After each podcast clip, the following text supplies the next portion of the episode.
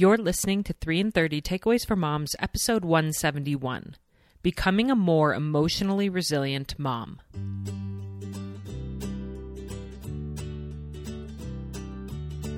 Welcome to 3 and 30, a podcast for moms who want to create more meaning in motherhood. Each 30 minute episode will feature three doable takeaways for you to try at home with your family this week. I'm your host, Rachel Nielson. Thank you so much for being here.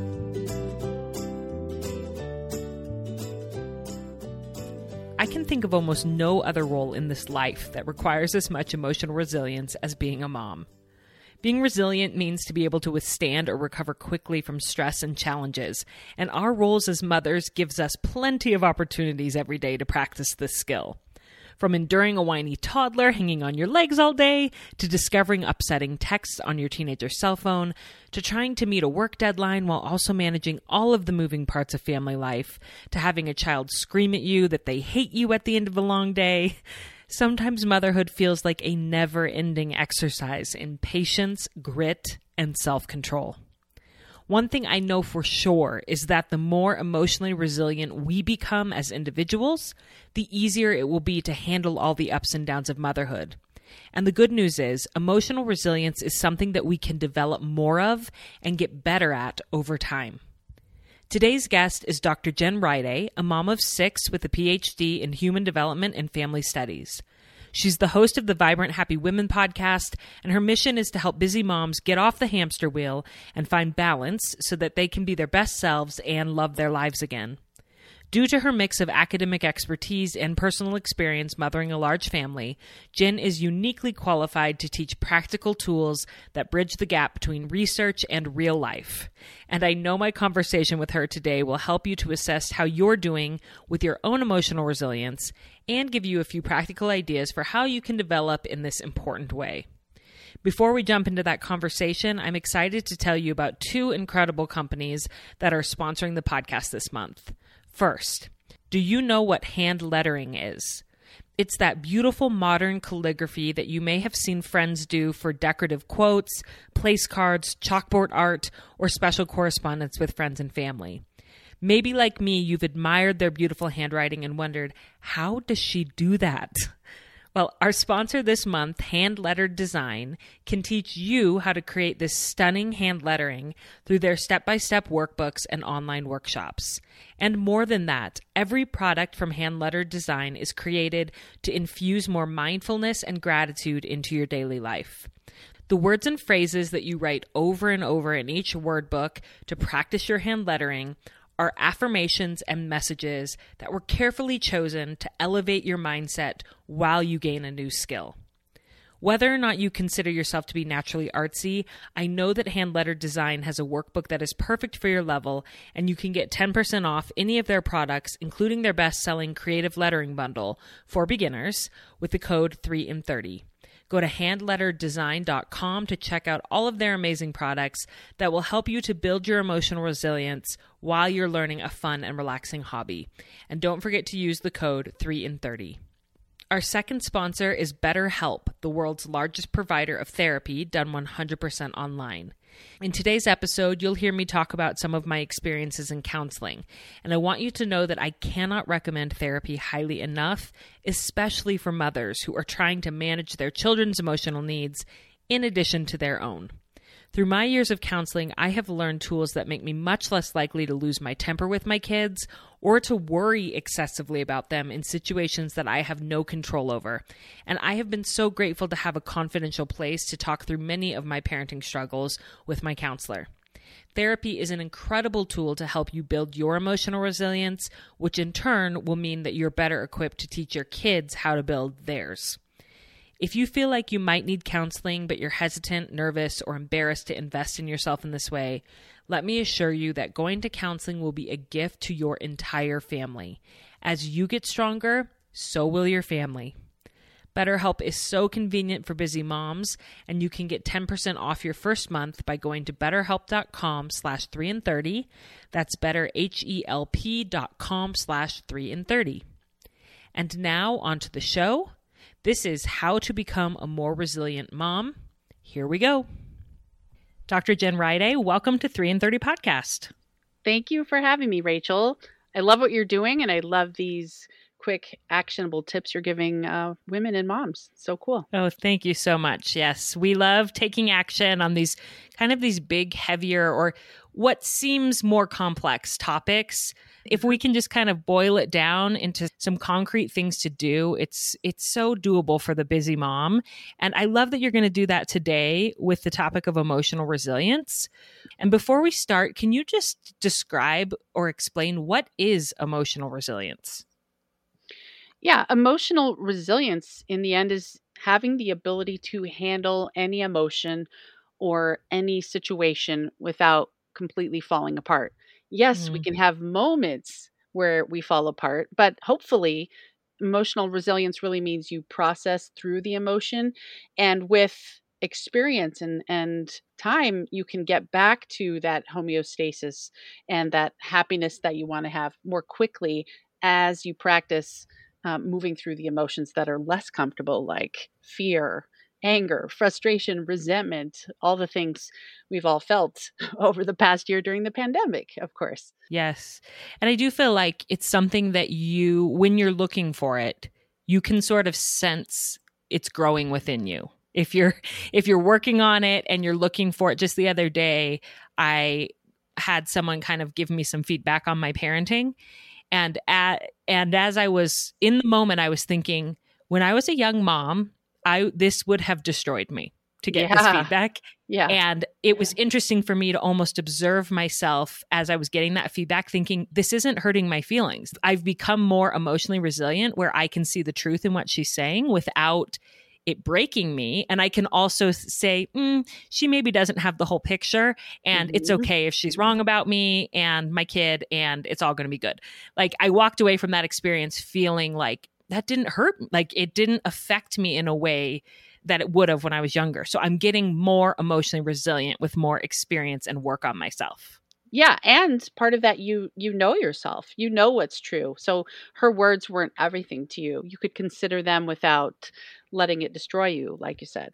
Yeah. Yes, for sure. We're going to talk about today how, as moms, we can build more emotional resilience to face the daily struggles and stresses of motherhood. And moms can take these three tips that they're applying to themselves and teach it to their children so that their children become more emotionally resilient as well. So Mhm. I'm so excited to dive into this. And why don't you just start with your first takeaway? Yeah, my first takeaway is to practice what I consider the new definition of self care, which is holding space for yourself. So, we all Mm. know the importance of self care, doing the things that help you feel more emotionally juicy and more emotionally vibrant instead of brittle and burned out and exhausted. So, let me explain what it means to hold space for yourself in the coaching and therapy world, we've all heard of holding space. It means you kind of create an emotional container for another person to examine their thoughts and their life and their emotions. So, what would Hmm. that look like for each of us to do that for ourselves? So, I like to create an analogy of an attic filled with stuff, a big, filled, cluttered attic. So, there's a pile of newspapers, there's a pile of magazines and toys and old clothes and right in the middle of this dusty, cluttered attic is a clear, empty Rubbermaid container. And it just Mm. draws your eye.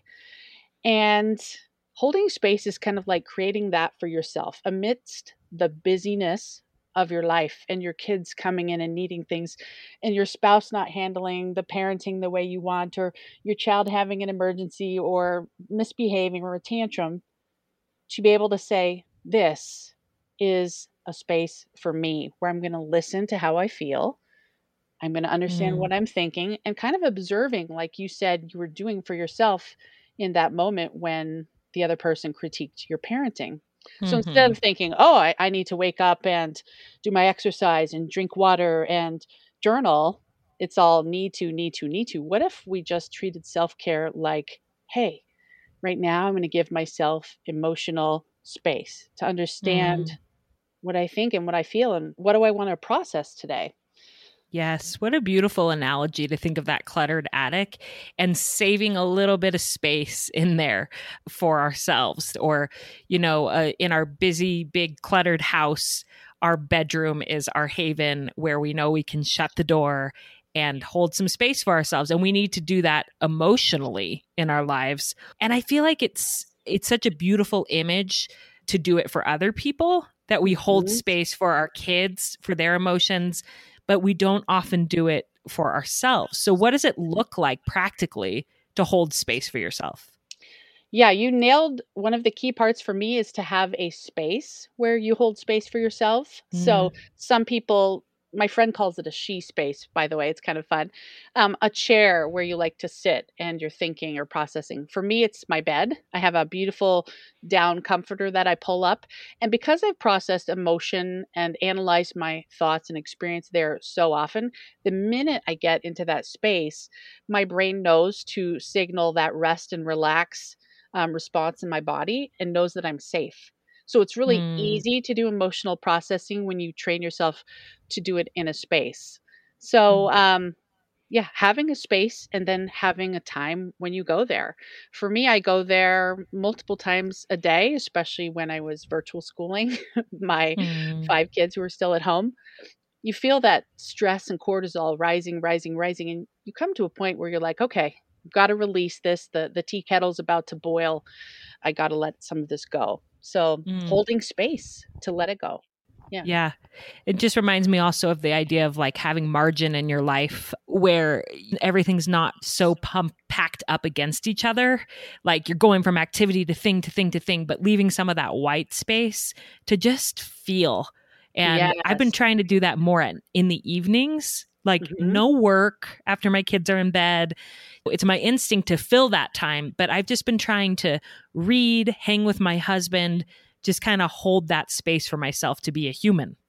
Yes, yes. And, you know, there are various things you could do with that space. Some people choose to scroll through Instagram, but mm. coming back to the empty Rubbermaid container, just to have a few moments where you're not putting anything else in that empty container but yourself and not bringing mm-hmm. in the Instagram or the Netflix scroll, you know, but to breathe.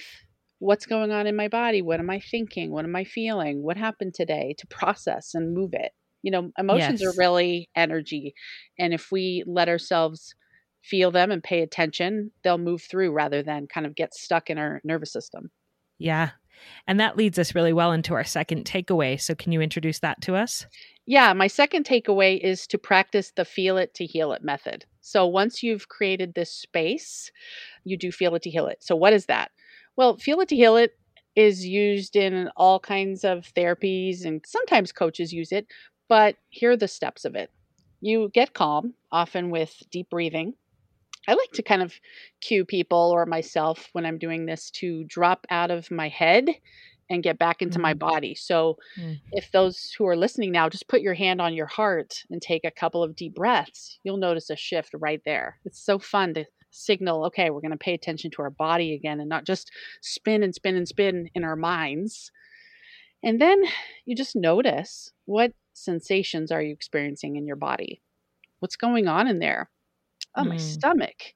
Or I feel t- tightness in my throat, or I feel rage in my belly, when I'm feeling uh, sadness, I'll often feel it in my heart area.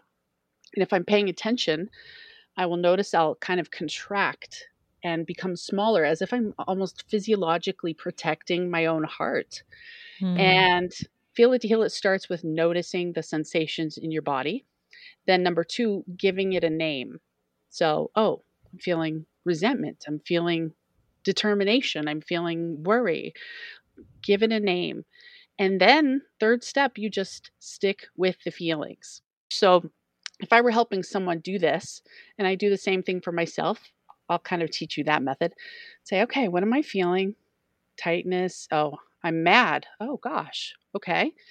And I'll see images in my mind. I might see little fire looking beings jumping up and down and throwing a tantrum. I might see red. I might see blackness if I'm experiencing depression. And you can ask yourself, you know, what are the five senses? What do you see? What do you hear? If that had a texture, what would it be? Just try to stay with the emotion. And you'll mm-hmm. notice over time it starts to dissolve. Well, this really is an important skill because I tried it with my oldest who has severe suicidal ideation. He is on the spectrum. He's had depression since he started puberty, and it, it has not shifted. And it's awful and sad, and it's been years. But he calls me because they have the skill, and he'll say, Mom, I need to move through an emotion. so I'll say, Okay, mm. buddy, tell me, what are you feeling in your body? And he won't be able to say the name of the emotion. That's harder for him, but he'll say, I see blue. Okay, tell me about it. Is it is it flat? Is it moving? Is it textured? It's flat. It's just blue. Okay, stay with it, buddy. What's happening now? Oh, well, it's like there's little black things like rising up into it. He's just describing the feelings in terms of visuals. For him, mm-hmm. that works. And it's so fun because when he's talking about black or blue, you know, that kind of corresponds with what you would think depression would look like. Yeah. And then he'll start moving through and he'll get to like it's it's red now. Oh, interesting. Tell me more about that. Well, yeah, it's like red and it's moving kind of like a river and he'll keep going and then he'll get to yellow and I know yellow is somehow more of a positive emotion for him. And all this just because I held space for him. Mm. So we can do it for ourselves, hold space to feel and heal and then teach our kids to do it.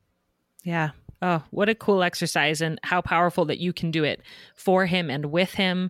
And like you said, we can do it for ourselves. Mm-hmm. So many women don't even recognize in their bodies what they're feeling. And I'm totally guilty of this as well. I've talked before on my show about how I am someone who is very, very much in my head. And it's taken therapists saying to me, okay, but where is it in your body? Like come back into your body and feel it. And because mm-hmm. I want to process it all up in my head, probably because it feels safer to stay up in my head totally. than to actually come down and feel in my body. You know what's interesting? Our left brain the Broca's area is responsible for language. And a lot of times we'll try to process emotion just with language. But mm-hmm. if we can drop into the body, we're using more of the right brain, the intuitive, the emotional. And if you can talk about it, that's great. But if you can feel it as well, you're going to process through emotion and develop way deeper emotional resilience more quickly. You'll get yeah. skilled at this. You'll be able to do it more quickly. You'll be able to help your kids do it. And it's simple. Just remember, ask them, what are you feeling in your body? What's going on there? Then listen, reflect it back. Oh, you're seeing blackness. What else? Stick with it. You've got mm-hmm. this. If you were to shine a flashlight under there, honey, what would you see? Everyone can do it, I promise. Yeah. And when you mention the five senses, I think going through those and tapping into those can be really powerful. I've known this concept of how important it is to feel your emotions since I started going to therapy about 10 years ago. Mm-hmm. And yet it's hard for me to to actually know how to do it. I'm sometimes like okay, do I just lay on my bed and think, I'm here, sadness, I'm ready to feel you, like come right. get me. Right. You know, like what do you and and I've heard to allow yourself to make the sound that you may be feeling inside, which mm-hmm. might be like moaning in pain. And these are things that we are too inhibited to do on a daily basis. But when mm-hmm. you hold space for yourself and you're alone and you say, I'm really going to go through my five senses and I'm going to make the sound and I'm going to think about the color and I'm going to cry if I need to and I'm going to feel it all, then that's when those emotions can kind of actually dissipate and leave our bodies and move through us, right? Exactly. And another kind of side tip with this is our brains are smart. They're thinking 60 to 80,000 thoughts a day, only presenting 10% of those to our conscious mind. I don't think we realize our brains give us these uncomfortable sensations so that we will pay attention to what's mm. going on there and allow it to move out of the nervous system. And if we mm. ignore it, problems happen. We all know what can happen when you stuff your emotions. Eventually, it's going to break free in some really disastrous and traumatic way. And we'd rather keep processing it as we go so we recognize we can handle any feeling. Yeah. And it may come out in, you know, an outburst of emotion in time when you'd rather not have that or screaming at your kids or something but it can also stay inside and physically you can get sick from mm-hmm. unprocessed feelings and emotions and I've I've had a lot of weird health things over the last 10 years and in the last few years as I've become more emotionally resilient and I've learned how to process emotions a lot of those things have kind of mysteriously resolve themselves. Isn't that fun? I love that. It is. And like I look back and my doctors are like, well, there's really no reason why you suddenly went into remission from this thing. And I'm like, maybe it's because I'm a lot happier and a lot more emotionally resilient because I'm mm-hmm. processing emotions and not just stuffing stuff or mm-hmm. keeping it all in my brain anymore. So, and I'm naturally more of a skeptic. I think I'm kind of like, you know, this kind of a lot of this stuff might be kind of woo woo. But as I've embraced it and started to live it, I've actually seen the results in my life and in my health. You know, there's a book called The Body Keeps the Score. I forget the author, mm-hmm. but this is all really, really science based and brain yeah. scan based. And they, they know this stuff by studying Vietnam vets and the trauma and PTSD that they experienced. And it's all very real and the techniques ha- have worked there's deeper techniques like emdr therapy for those who have had a severe trauma to work with a therapist to move and process strong strong memories out of your nervous system um, mm-hmm. eft yeah. tapping is another way yeah mm-hmm. i've heard of these and I've, I've heard of the body keeps the score so often and i've never read it so i need to actually get that on my list cool. so for the like kind of logical skeptic in me it's sometimes good for me to actually read the science behind it in order to convince myself that it's okay that I'm not a weirdo for laying there and moaning in my sadness in my bed. You know? Yes. Well, it, it's absolutely true. This stuff. And why is it that you think that we resist certain emotions as women, especially? Oh, well, we live in a society that, since the onset of television at least, has taught us that you should only be happy and mm. June Cleaver was only happy. I mean, she woke up and had her pearls on and her A-line dress. And we don't live in a society currently where it's it's celebrated to take that space for yourself to feel and talk about it. I think it's changing. Millennials are excellent at this. Generation Z is excellent at this, and I'm Gen X. Um, we're getting better at it. yeah, yeah. And I just this morning was thinking about my very first experience I ever had in therapy. The therapist had given me a deck of cards that had all different emotions on it. And she told me to sort them into piles. And she didn't care how I sorted them. She said, just sort these. I want to see how you sort them. And so I started looking at them and I decided to do three piles. One was good emotions. Um, one was emotions that aren't good, but every once in a while you have to feel them mm-hmm. and it's okay. And then the last pile was emotions that are bad and it's never okay to feel them. Wow. It would be interesting for me to go back and look at what I had put in those three piles. But I remember the counselor trying to talk through with me, well, why did you put those in those three piles? And it's just so interesting that throughout our lives, we do internalize as children and growing up what emotions are okay, quote unquote, and what are not. And we really try not to feel the ones that we think are not okay. Mm-hmm. And you know what helps me with this? There's a, a scale out there created by, I think it's David Hawkins, called the emotion scale. And he likes to talk about emotion in terms of energetic vibration. So he would say that the lowest vibration emotion, which would also be the most awful and uncomfortable, is shame.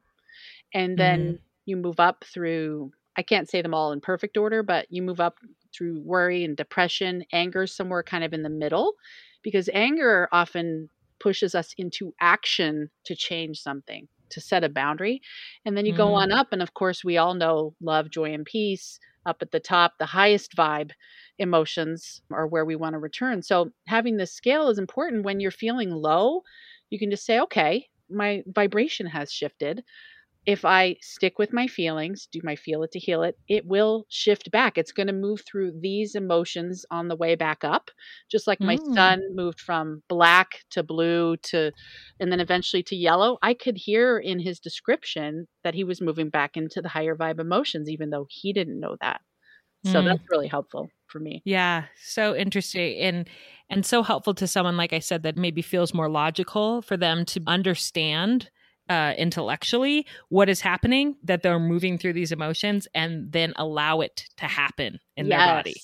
Yes. Instead of resisting with too much time on Netflix or Instagram, or a lot of people go for the wine, you know, or the sugar. We're just numbing yeah.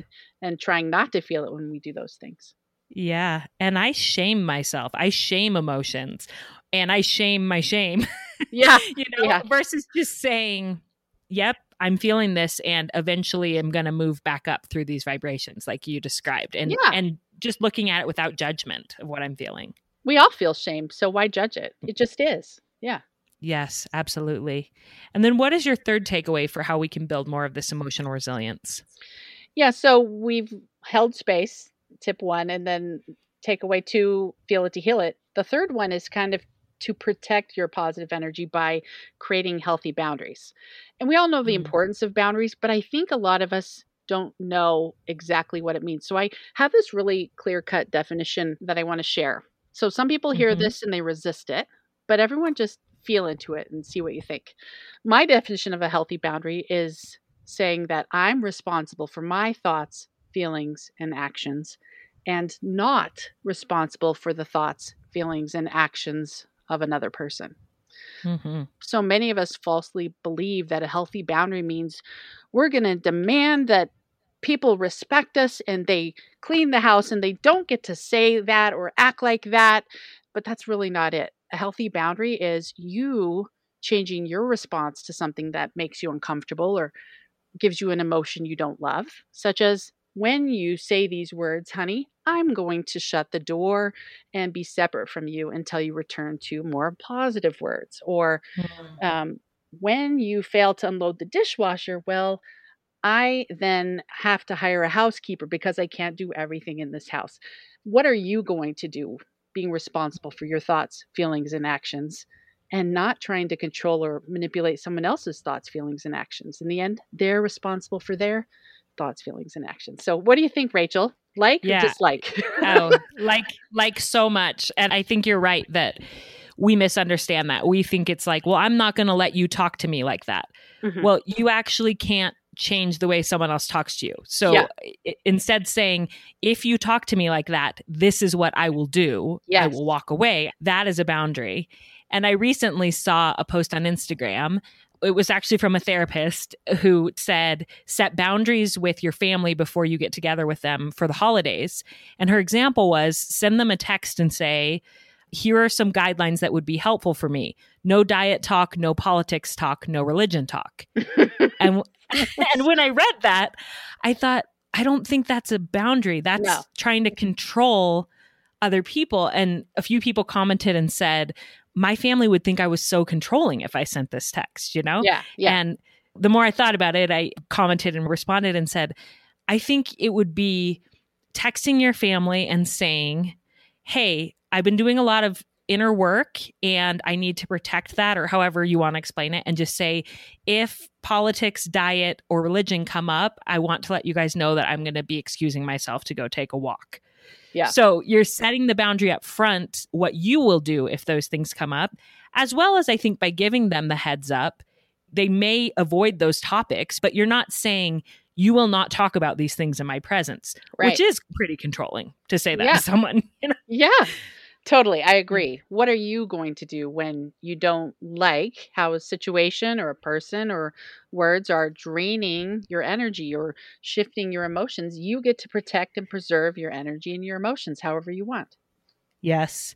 And another thing that has helped me a lot in the last year learning about boundaries is realizing that boundaries don't just protect us, they protect other people from us. Oh, yeah, sure. you know so like i think i always thought that setting boundaries was maybe like a i'm taking care of myself type of attitude you know and i'm going to set these boundaries to protect myself and then i realized that no when you have good boundaries you're not going to lash out at people you're not going to resent them you're not going to get drained and so thinking of that protective boundary as not only protecting you but protecting other people I Mhm. think has helped me feel more permission to set boundaries because I realize this isn't just all about me. This is about others too. And how does this go back to this overarching topic of emotional resilience? How will we be more emotional resilient when we have good boundaries?